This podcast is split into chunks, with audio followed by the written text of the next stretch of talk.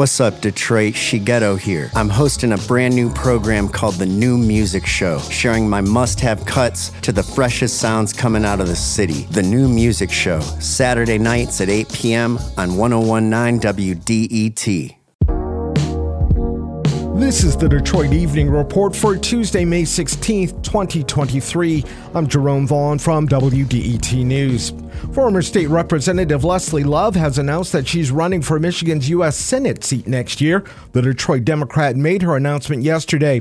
Love served in the legislature from 2014 until 2020, representing parts of Northwest Detroit and Redford Township. Congresswoman Elissa Slotkin, businessman Nasser Beydoun, and attorney Zach Burns have also declared their bids for the Democratic nomination. Republicans Michael Hoover and Nikki Snyder are also running for the seat. Incumbent Democratic U.S. Senator Debbie Stabenow announced earlier this year that she will not seek re-election in 2024. Detroit casinos generated more than $109 million in revenue in April. MGM Grand brought in the most with $50 million. Motor City Casino generated $34 million in revenue, and Greektown Casino posted revenues of $25 million. Those numbers are down slightly from March figures. The three casinos together paid more than $13 million in wagering taxes to the city of Detroit.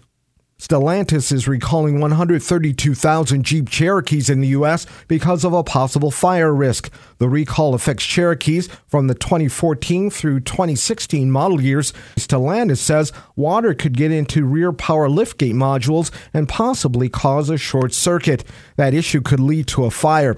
There are no reports of accidents or injuries connected to the problem, but the automaker is asking owners to park the vehicles outside and away from other vehicles until they are repaired.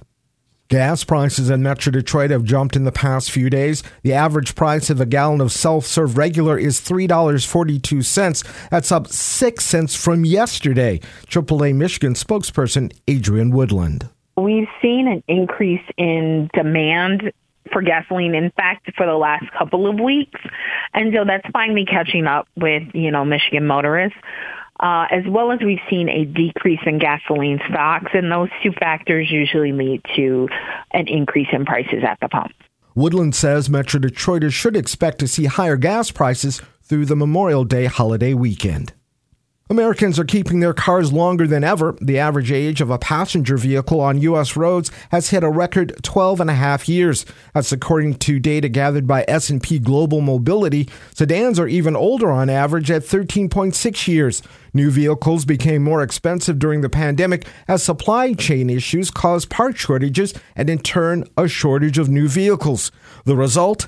Prices have jumped to record highs. The average price of a new vehicle in the U.S. is now $48,000. Prices for used vehicles have risen dramatically as well. And Focus Hope is offering Detroiters 100 spots in the nonprofit's jobs training program. Areas of instruction run the gamut from advanced manufacturing to information technology to tree trimming. Focus Hope says it works with local businesses to see what skills are needed. The nonprofit then works to give Detroiters those skills. More information, including the application form, is available on the Focus Hope website. Thanks for joining us for the Detroit Evening Report. If there's something in your neighborhood you think we should know about, drop us a line at Detroit Evening Report at WDET.org. I'm Jerome Vaughn, WDET News.